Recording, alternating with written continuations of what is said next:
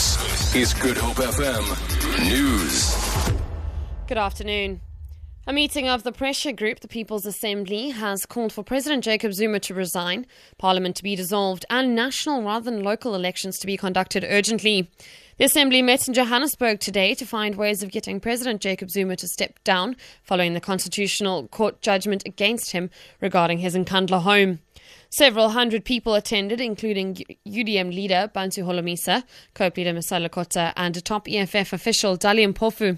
Political analyst Prince Mashele read out the Assembly's resolution. We, the people, have resolved one, to launch a rolling mass action on Freedom Day, the 27th April 2016, at the biggest rally of all time in Johannesburg, Beyers Naudé Square. Two, to organize sit ins in all nine provinces at national symbols of political and economic power until Zuma resigns, and to peacefully disrupt all public platforms where Zuma is scheduled to speak as he no longer has the authority of president. A 53 year old motorcyclist has been killed after a light motor vehicle and his motorbike collided with each other in Vereeniging in Gauteng. Paramedics say the motorcyclist was declared dead at the scene after sustaining extensive injuries.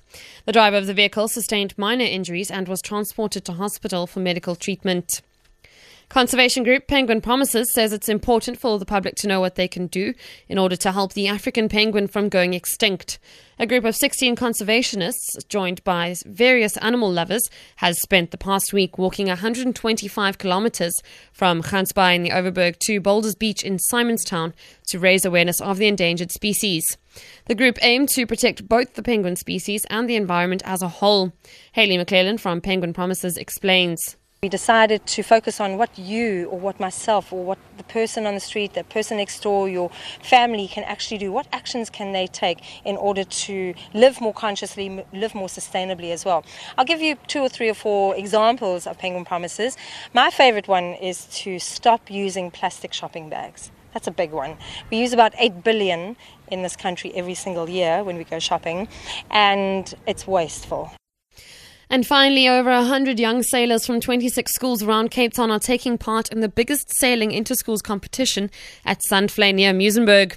The annual Southern Charter SASWC Interschools event is a unique competition as it is the only fleet interschool event on the sailing calendar.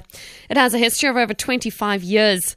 Spokesperson Kamina Jacobs says this year has seen the largest number of participants yet.